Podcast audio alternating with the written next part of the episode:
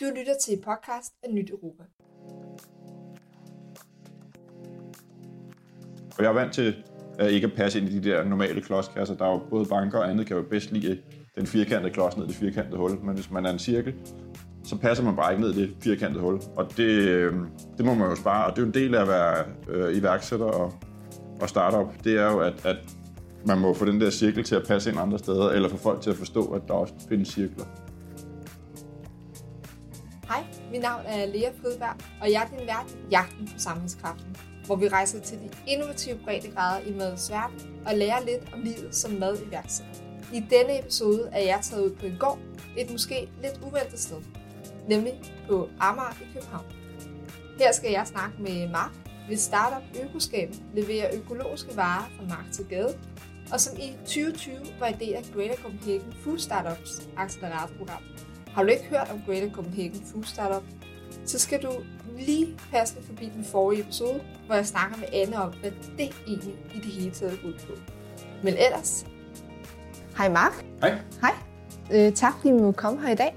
Øh, Mark, vil du ikke lige fortælle lidt omkring, øh, hvem du er, hvad din baggrund er, og hvordan du er endt på den her skønne, skønne økogård, som vi sidder på i dag? Søbgård er jo øh, en, en ny udstykket landbrugsejendom på Amager, som øh, kommer af, at vi har udstykket 7 hektar fra min svigerfamilies øh, jord herude. Og øh, min kone er 19. generation hollænder. Det er også derfor, hun hedder Nel. Det er et gammelt hollændernavn. Vores barn hedder Leisa Cornelis, så vi ligesom måtte holde den tradition. Der var ikke noget valg fra min tid.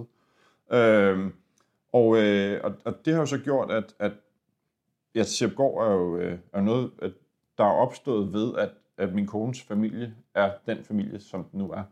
Øh, og selvom at øh, hun også har prøvet at være øh, ingeniør og andet, så øh, er vi blevet reddet tilbage ind i, at det her var det rigtige for os på en eller anden måde. Øh, så jeg kan ikke sådan sige, at der er en eller anden skældsættende øh, ting andet, end at vi på vores bryllupsrejse snakkede om, at, øh, at det var den lige vej mod et, et, en skilsmisse, hvis vi fortsatte den vej, vi var i på det tidspunkt.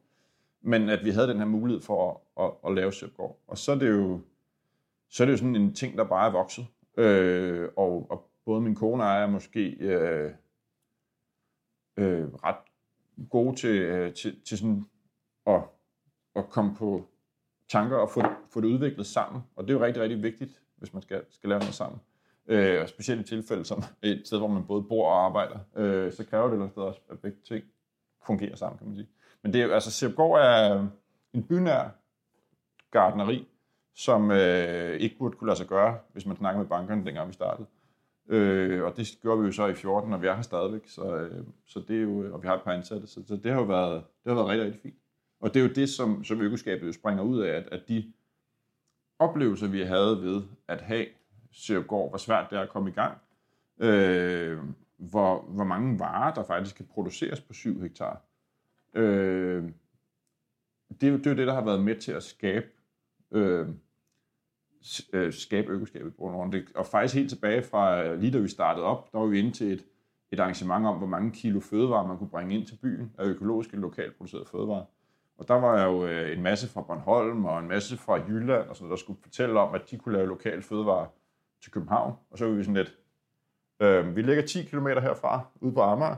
Har I overvejet Amager? Og det, det var sådan helt glemt. Altså tidligere har Amager jo været øh, fødevarebanken for København. Og det er jo også øh, Amagerbønderne, der har lavet torvehallerne og, og alt muligt andet. Øh, oprindeligt helt tilbage inde på Israels plads, hvor de har stået og solgt deres varer der. Og, øh, og det, det har jo hele tiden været herude, men det er ligesom det er forsvundet fra Amager, at man var det der spisekammer for København.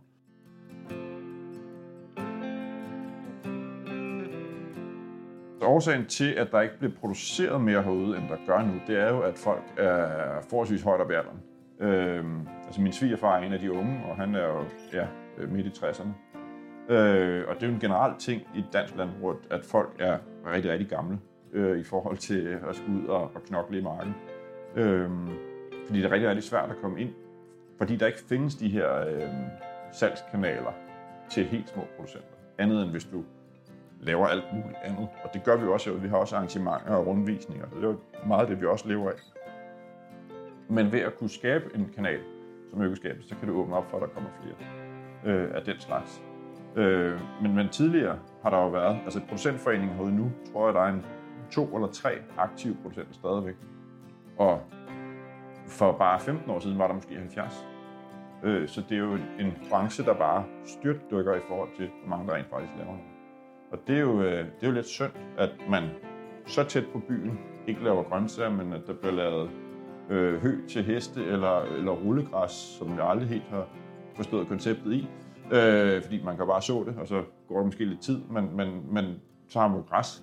Men det, det synes jeg er synd, man laver her. Det skal man jo hellere lave nogle grøntsager eller, eller andet.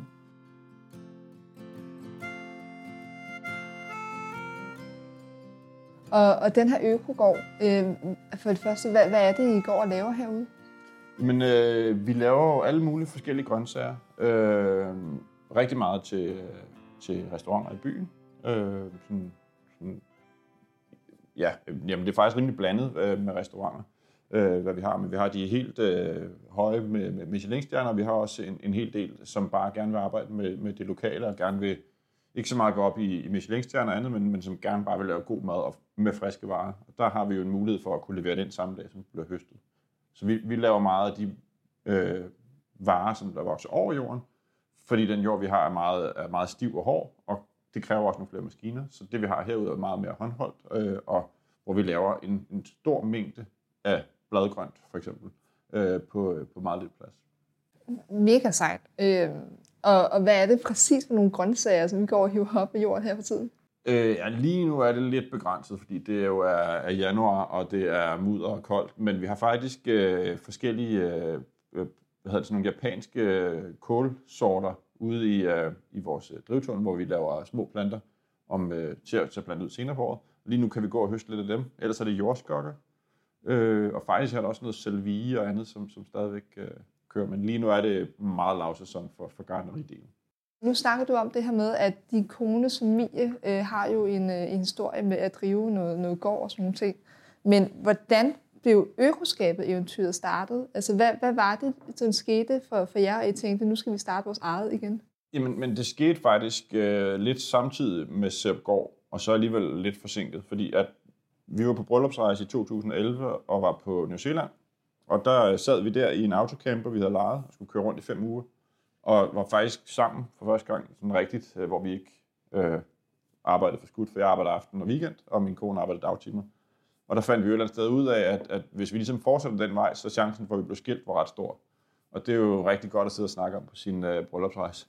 Øh, men, men vi fandt så også ud af, at vi havde jo den her mulighed for at starte gardneri. Og tanken var faktisk, at Nel skulle, øh, skulle passe gardneriet og, og mest være der for at lave varer til os selv. Altså den der berømte tanke med at skulle være selvforsynende. Øh, og, øh, og så har det bare udviklet sig derfra, fordi inden vi nærmest kom i gang, altså inden vi, inden vi byggede gården her, der holdt vi et, et høstmarked, hvor der var 1400 besøgende. Der var ikke andet, end vi havde lejet et, et toilet ind, og, øh, og vi havde lavet to bålsteder, og så havde vi øh, et firma ude, der hed Spis min gris, som, øh, som stod og, og, og lavede lidt mad.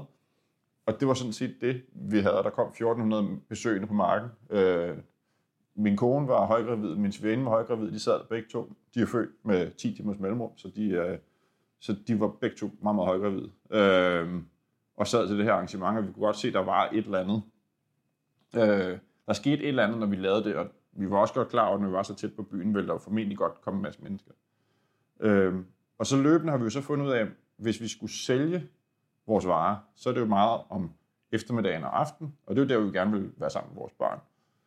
Og, øh, og så fandt vi jo ud af, at hvis vi ikke skulle stå i en gårdbutik, altså så vi både skulle dyrke marken og have en gårdbutik, så, så ville vi være i den samme situation. Så, så hvordan kunne vi komme ud over det? Og så var det, at vi kom på økoskabet, hvor vi faktisk øh, øh, satte et lille øh, HTH-skab op og fik noget hjælp af nogle, øh, af nogle gode folk til, til det. Fik øh, noget investeringsstøtte fra noget, der hedder Følfonden.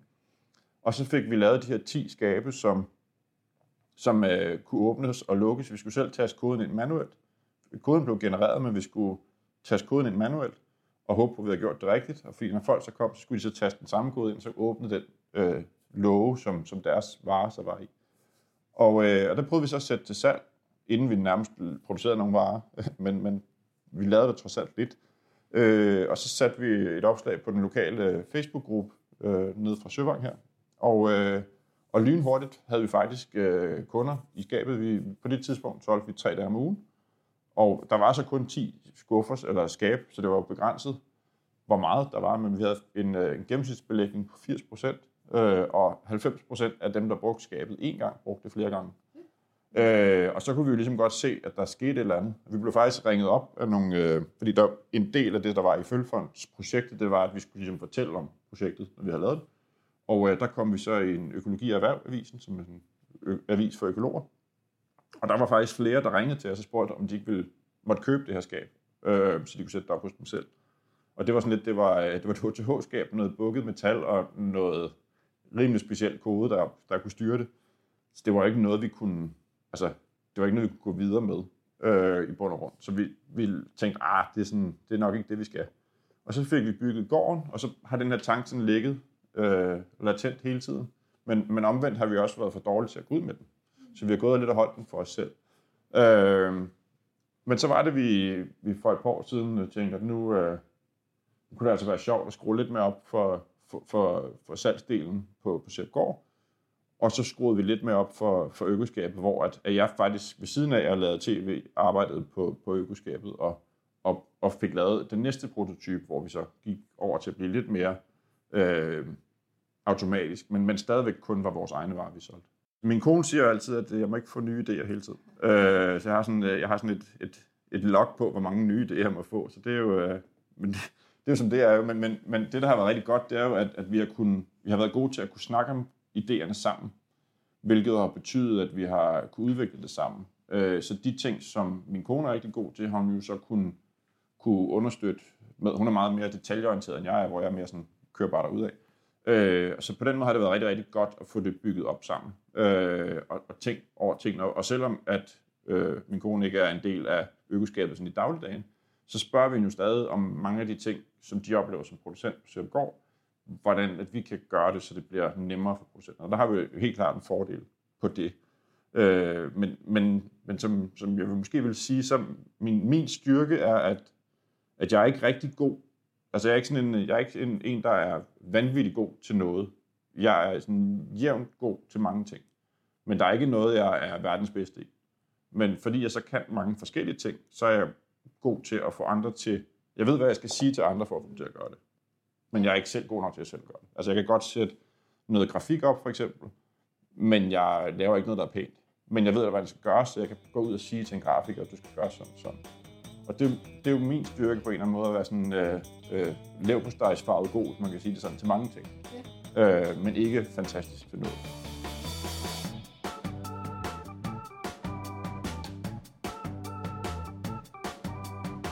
Økoskabet er et afhentningslogistiksystem, hvor at i stedet for, at man kører fra dør til dør og afleverer fødevarer, så kan man sætte det i de her økoskabe på tidspunkter af, døgn, af døgnet, hvor at, at, øh, der ikke er så meget trafik, og folk kan hente det, når det passer dem. Så står det sikkert, og det står ved en jævn temperatur. Vi holder 8 grader hele året, øh, hvilket er rigtig godt for grøntsager. Øh, hvis det skal være køl eller frost, så skal der stadig lige lidt is i, men det er minimeret i forhold til, hvis du skal kunne sætte det på en, øh, en trappetrin.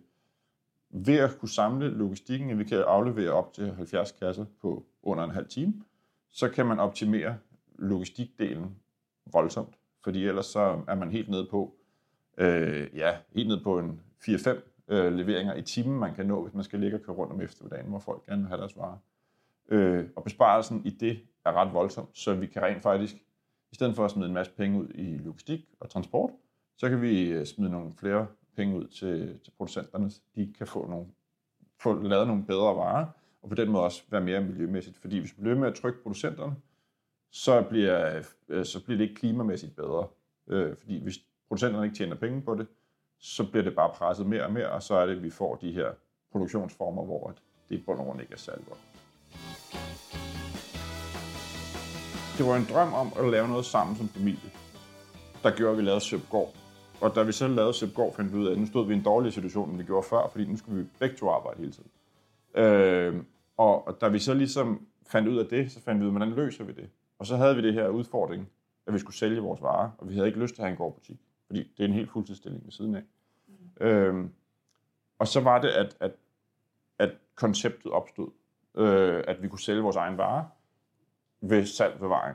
Problemet er bare, at salg ved vejen, det, det er ikke så godt, som det har været engang. Man skal regne med et svind på omkring 70 procent. Hvad betyder det? Øh, hvis du sætter nogle varer, og folk skal lægge penge, så, øh, så forsvinder varerne lidt mere, end, øh, end pengene kommer ind.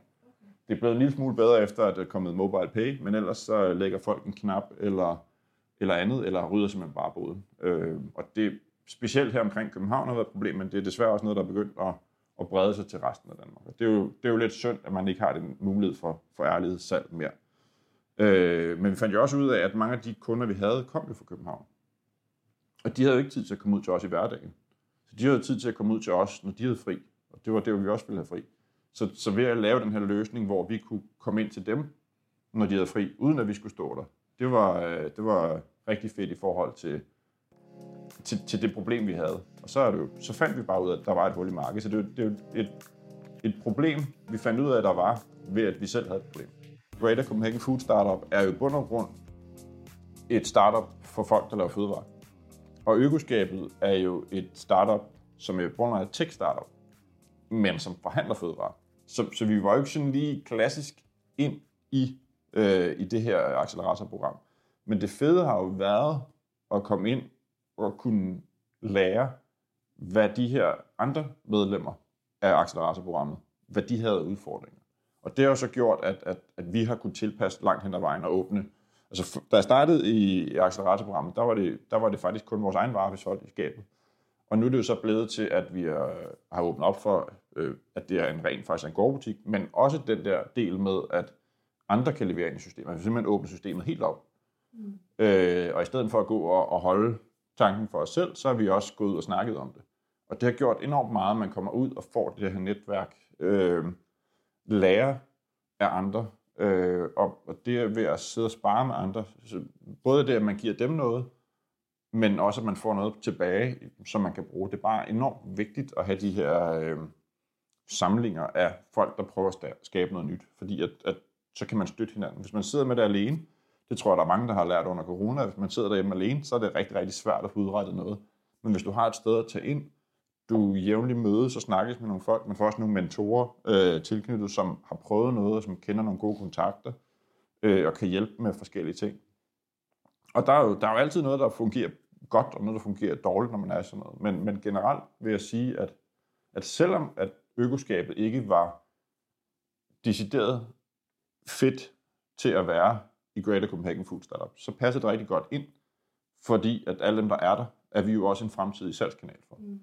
Og, og ved at kunne være inde i der, og så på den måde udvikle økoskabet, fordi man får de her input, så gør det jo bare, at, at, at der er nogle at der er nogle synergier, som vi ikke ville have kunne få, hvis vi bare havde siddet på et hvilket som helst kontor øh, og, og, og udvikle økoskabet. Ja, og jeg tænker, at nogle af de andre deltagere måske også er glade for at møde jer og kunne blive øh, altså, en del af jeres øh, økoskab, så de også kan få solgt varer gennem jer. Ja, men vi sælger jo allerede en, en, øh, en stor del af dem, der har været derinde, sælger vi, øh, sælger vi igennem, øh, igennem økoskabet. Det er, jo, det er jo super fedt, og jeg håber jo et eller andet sted, at, at, at, at økoskabet i fremtiden bliver en salgskanal for dem, fordi det vi kan, som, som mange af de større, øh, hvad hedder det, supermarkedskæder har svært ved, det er, at vi kan tage folk ind, når de er helt små, fordi vi har ikke behov for, at vi skal have 1000 af en eller anden enhed. Det kan jo være, at du bare har fem, så vil du sætte det salg og sælge det i Bornholm. Det er selvfølgelig, det er jo ikke noget, der er nogen, der får så meget ud af, men, men vi har platformen for ligesom at få folk i gang, og på den måde prøve nogle ting af, og så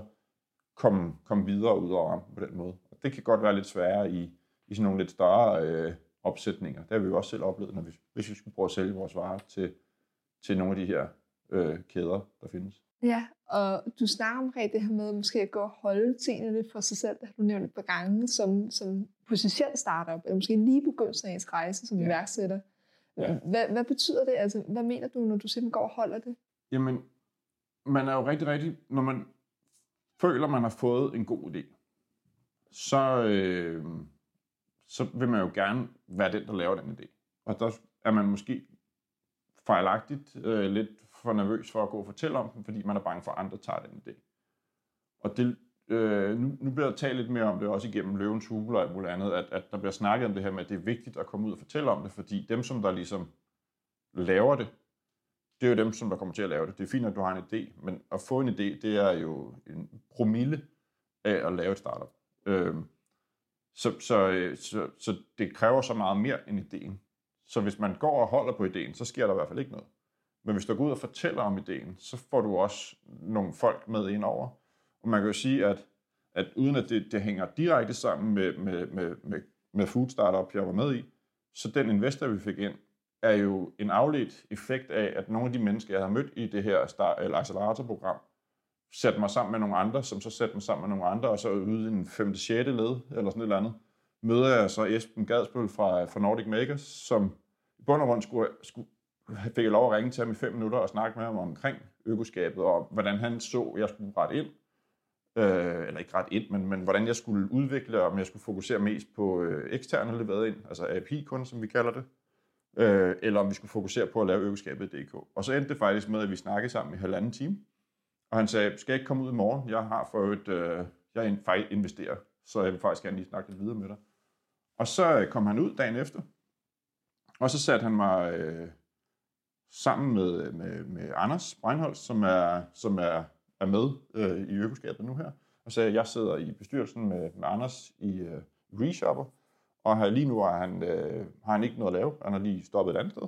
Så øh, han var in between jobs, som det så flot hedder, og har lavet et par forskellige startups, så han synes, han ville passe godt ind. Og så han prøv lige at tage en snak med Anders. Og så øh, snakkede jeg med Anders, og vi fandt ud af, at, øh, at Anders har gået i parallelklasse med min kone, og hans kone har gået i klasse med min kone og sådan noget. Så det er sådan total cirkel, øh, der kører. Øh, men så Anders, han, øh, han ja, havde som sagt noget tid, og, og var ikke sådan presset på at skulle ud og have et job lige med det samme. Så han hoppede på i et par måneder, et par dage om ugen, hvor at han sådan ligesom hjalp med at få systemet videre. Og så fandt vi ud af, at, at der var en mulighed for, at han, han kunne komme ind som, øh, som founding employee, som det så flot hedder på Startup Lingo. Øh, og, øh, og, og optjener så ligesom nogle, nogle procent over en periode, og har hjulpet med ligesom det, som jeg ikke er så god til. Han er jo Altså, jeg kan godt finde ud af Excel og sådan noget, men, men alle de der specielle måder, man skal sætte øh, budgetter op på, og, og alt det her andet, og snakke med, med investorer og sådan noget, det er ligesom det, han har gjort mere af i sin tid. Plus han har også lavet nogle startups, hvilket også er, er godt for investorer, fordi hvis, hvis du har en på holdet, som har lavet noget før, så, så er du mere interessant for, for en investor. Så han var ligesom med der, og så endte det jo så også med, at, at Nordic Makers og Esben, som er vores kontakt derinde, investerede i økoskabet. Øh, og så var det jo så også, at øh, jeg, vi havde fået en lille investering før det, men, men det var så der, jeg også gik fuld tid og stoppede med at lave fjernsyn. Øh, og, og gik ind og blev helt øh, øh, hånden 100%, og resten af kroppen også, vil jeg sige, på kogepladen i forhold til at få det her op at køre. Ikke? Yeah. Så det er jo, hvis man ikke snakker om det, hvis man ikke ligesom fortæller om, at jeg har den her idé, så kommer man bare heller ikke videre. Øh, fordi så, det er fint, du har en idé, men hvis du ikke gør noget ved det, så sker der ikke noget.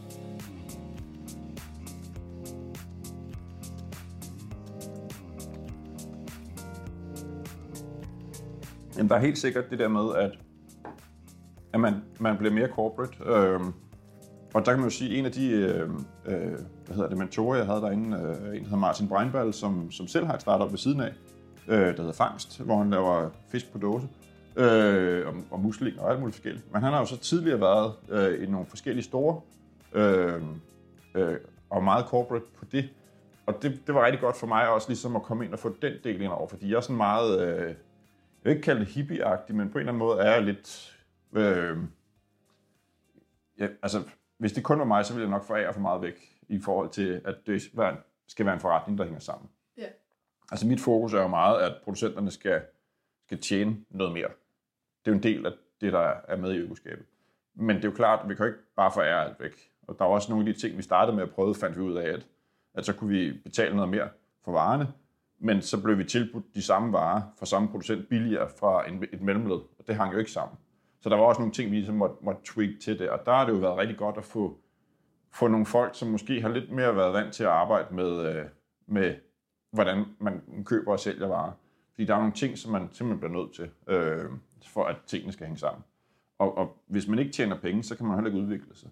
Nej. Øh, og, øh, og der, der er det jo rigtig godt at have folk med indover, eller få noget rådgivning af folk, som, som, som kan det. Øh, jeg, jeg har altid godt kunne finde ud af at tjene penge, og, og også, altså, jeg bruger generelt ikke så mange penge, så derfor har det ikke været, været et stort problem tidligere. Det gør man så, når man har et startup som, som økoskab, fordi der er rigtig mange investeringer. Men så er det rigtig vigtigt, at du har nogen indover til at styre økonomien i det, fordi ellers så løber det løbsk meget, meget hurtigt. Ja. Øh, og, og der er det rigtig fedt med det her, at man kommer ind og får den viden fra nogen, som, som er gode til det, og kan hjælpe en, eller rådgive, hvem man skal snakke med.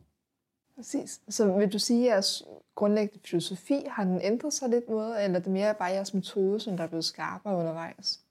Jeg vil sige, den grundlæggende ting med, at vi... Hmm, det er svært.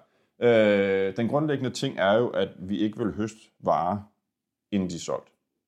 Og den ting findes jo stadigvæk. Der er bare bygget en masse ting ovenpå, som har gjort, at vi kan få det længere ud. Altså hvis vi kun skulle sælge helt lokalt producerede varer, så ville vi aldrig nogensinde kunne få økoskabet at blive en stor ting.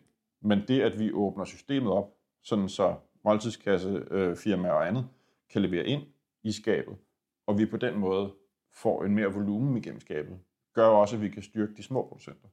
Fordi at jo i takt med flere skaber op, i takt med det bliver deres marked også meget større. Og i Danmark har vi en udfordring med, at der er flere aktive landmænd over 90, end der er under 30. Og, øh, og det skyldes jo blandt andet, at, at når du går i banken, så får du at vide, at du skal have 100 millioner med, eller sådan et eller andet, for at købe en landbrugsejendom. Jeg tror nok, at, øh, at gennemsnitslandbrugsejendom bliver solgt for et sted mellem 40 og 50 millioner i øjeblikket. Og øh, i landbrug skal du have en rimelig stor andel med selv. Og selvom vi kom med, med en ret god opsparing fra, fra tv-verdenen, og, og jeg aldrig har brugt penge, så vi havde, vi havde et par millioner på bankkontoen, da vi, da vi gik i gang med det her, så fik vi øh, nogle ret øh, sjove svar tilbage. Blandt andet fik vi at vide, at hvis min kone var arbejdsløs, så kunne vi låne dobbelt så meget, som hvis hun var landmand. Øh, hvis jeg stadigvæk fortsat med at lave tv, vel at mærke. Øh, og, og sådan nogle ting har bare... Øh, det, det gør jo bare, at, at man bliver holdt fast i det her. Og det har også været noget af det, der har givet os blod på tanden til at prøve at ændre et eller andet. Altså skabe en kanal til at kunne sælge direkte. Og vores, vores store drøm er stadigvæk, at nogle af de her unge mennesker, der gerne vil i gang med at producere fødevarer, at de kan gå ud til en ældre landmand og sige, hey, jeg vil gerne lege en hektar af dig, producere nogle varer, og så sælge dem. Og der har vi jo så, fordi vi kan optimere hele driften, vi har allerede salgskanalen, så kan de gå ud og høste varen, når den er solgt. Og på den måde kan de begynde at tjene penge, og så kan de gå tilbage til banken og sige, prøv at høre, på en hektar har jeg kunnet tjene sådan sådan. Kan du forestille dig, hvis jeg får lov at købe den her, bank, øh, den her gård, og så har 30 hektar i stedet? Hvad det så kan gøre. Altså hvor meget man så kan ændre på det. Og der synes jeg jo, det er rigtig, rigtig spændende. Og det er, der, det er det, der tænder mig, at hvis vi kan gå ud og ændre, at der kan være flere lokalproducerede fødevarer, det er jo det, der er min store drøm med det her. For at gøre det, så skal man også tjene nogle penge. Og det er der jo så nogle andre, der synes er en større drøm. Øh, det er jo ikke, altså for mig at penge ikke øh, målet. Det er midlet til at komme derhen. Øh, for mig er målet at få, få ændret, at vi kan lave nogle flere fødevarer, hvor vi er, og dermed passe på klimaet. Og det er jo det, er jo det som er, er, er drømmen ved det.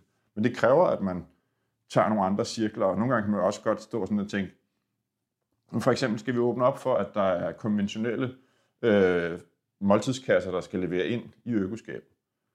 Og det virker måske i mit mindset ret forkert, men fordi det marked er så meget større, kan vi lave et større marked til økologer ved at lukke dem ind, og så på sigt få lagt mere og mere over til økologi. Og det er jo sådan nogle valg, man hele tiden skal tage. Og det kan være rigtig, rigtig svært, og der er det rigtig godt at have nogle af de her forretningsfolk ind, der kan sige, jo, hvis du gør sådan, så sker der det her. Men hvis du gør sådan, så sker der så det her. Ja. Øh, og, og der er det rigtig vigtigt at, at kunne sidde og spare med nogen, som, som måske har noget erfaring med det. Og det har jo været noget af det, som, som, som vi har kunne snakke om. Og indtil videre er det jo, har vi den målsætning, at folk skal være økologiske eller under omlægning, men det er der noget af det, vi kigger på. Skal vi, altså ikke gennem økoskabet.dk, det vil altid være ren økologi, men, men skal vi for eksempel åbne op for, at, at man kan levere varer i skabet, hvis man ikke er økologisk? Det er jo noget af det, som, som man skal kigge på. Ja, fordi hvordan ser fremtiden ud for økoskabet? Altså, det, er ja. jo, det er jo et stort spørgsmål. Det er et rigtig stort hvad, spørgsmål. Hvad kunne drømmen være? Jamen, vores drøm er, at vi bliver Europas øh, førende logistikløsning til fødevarer solgt på nettet. Så det er, og det er også en årsag til, at vi har nogen som Nordic Makers ind. Altså Nordic Makers er jo en, en gruppe af folk, som virkelig har klaret det rigtig, rigtig godt. Øh, og de ser jo også, at økoskabet har en mulighed for at lave noget, der er rigtig, rigtig, øh, rigtig stort. Altså hvis vi ligesom får sat de her skaber op i hele Europa, så har vi jo hele øh, logistikdelen til fødevarer. Øh, og så kan vi jo virkelig begynde, i min verden, at påvirke det mod, at vi skal have nogle, nogle fødevarer, der er tættere på. Øh, Og de tænker at så er det en rigtig god forretning, og det er jo også fair nok. Men det er to forskellige tankegange, som bare i det her tilfælde arbejder rigtig godt sammen. Så målet er, at vi skal... Øh, nu har vi fået til at virke. Vi har lavet en skalerbar løsning. Øh, så nu er det jo bund og grund bare, hvor mange penge hælder man i, i projektet, hvor mange skab sætter vi så op. Det lyder som en opfordring til, til folk, der lytter med. Ja, hvis Men... der er nogen, der sidder med nogle penge, så må I meget gerne lade vand. ja. Men hvad vil du sige, hvis vi nu skal slutte af med det her? Fordi det lyder som, der er store drømme, det lyder som, vi er godt i gang. Men hvad vil du sige til andre, som enten har en god madidé, eller er i gang med at forfølge deres egen madværksætterdrøm? Har du nogen fif? Men altså først og fremmest, så skal man vide, det er, det er hårdt. Altså det er virkelig, virkelig hårdt. Det er tusind gange nemmere at være fastansat og få sin løn en gang om måneden. Øh, så man skal være indstillet på, at der også er måneder, hvor man øh, øh, ikke spiser øh, helt vildt lækker mad. Der er det meget, øh, meget hvad hedder det, havregryn og andet imellem.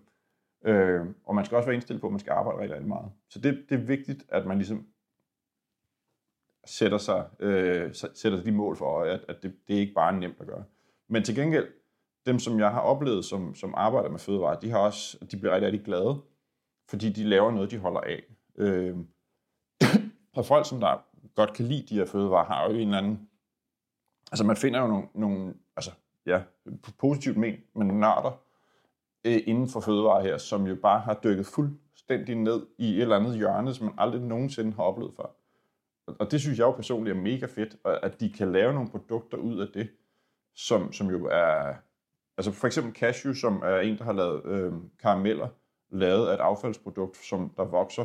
Altså cashewnøden sidder under et cashewfrugt, og der har hun så valgt at lave en karamel ud af det. Det synes jeg, der er mega sjovt. Og det er jo aldrig noget, jeg har... Øh, jeg tænkte ikke på, at en cashewnød voksede under en kæmpe frugt, som man bare smider ud. Men, men det har hun fundet ud af ved hjælp af nogle rejser, og det, det har jo så også gjort, at hun ligesom er gået ind i det.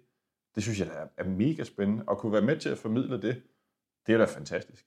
Og, og mange af dem, som der så er de her startups, det er jo, at øh, de laver et eller andet, som, som er lidt skævt i forhold til, hvad det ellers er. Eller de har fundet ud af, at de er gode til at... Vi kan også prøve at lave nogle drinks på dåse, eller eller man fundet ud af, at man er god til det. Og, og finde ud af, at når man laver det, hvis du laver mad til folk, eller eller når folk synes, det er lækkert, hvis man så begynder ligesom at synes, det er sjovt også, så tror jeg, man skal, så skal man bare gøre det. Men man skal være indstillet på, at det er, det er hårdt arbejde, og chancen for at lykkes er rigtig, rigtig lille. Men til gengæld, hvis man øh, lægger hårdt arbejde i det, så skal man også have det sjovt. Og måske taler højt om det. Og taler højt om det, det er også rigtig, rigtig vigtigt. Og så deler smagsprøve Nu er det jo, det er jo svært for, for mig at dele smagsprøve ud. Andet end at vi i bund og rundt øh, har været ude at dele øh, nogle vouchers ud, så folk kunne prøve økoskabet. Og det er jo også rigtig, rigtig vigtigt. Men noget af det, som jeg faktisk har set, har været et problem, og som jeg også oplever nu, er jeg jo bund og rundt et salgsled for, for mange af de her. Det er jo, at de står og fortæller om deres produkter, men har ikke en smagsprøve med. Og det er jo en kæmpe, kæmpe fejl. Fordi at du kan have et nok så godt produkt, men hvis jeg ikke får lov at smage det, så kan jeg ikke sælge det.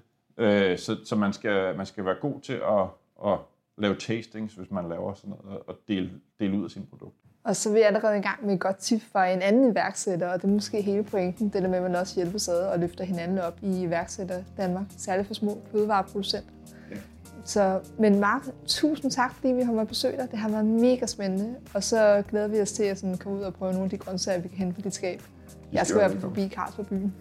Skal være velkommen. Tak skal du du kan så godt skrive dig bag øret, at hvis du vil øge dine chancer for at få succes med din madidé, så må du tale højt om din idé. Vær forberedt på dage med modgang, og så husk et smagsprøve. Det sidste fif var Tino, så du kan høre om i næste episode, godt klar over, da han troppede op for at snakke med os om sin bæredygtige øl. Han havde nemlig medbragt et bakke birchos. Hvad det helt præcis går ud på, kan du høre om i næste episode. Jeg kan ud og røve for meget, fortælle, at det smager virkelig godt. Tak for at lytte med, og tak til Mark for at invitere os forbi hans fine økogård. Mit navn er Lea Fridberg. Podcasten er redigeret og medproduceret af Mathias Sakram. Vi høres ved. Jagten på samlingskraften er blevet til med finansiel støtte fra den europæiske union. Vi her i Nyt Europa er ene ansvarlige for indholdet, og indholdet er ikke nødvendigvis et udtryk for den europæiske unions synspunkter. Også Europanævnet har givet støtte til podcastserien. Tak for det.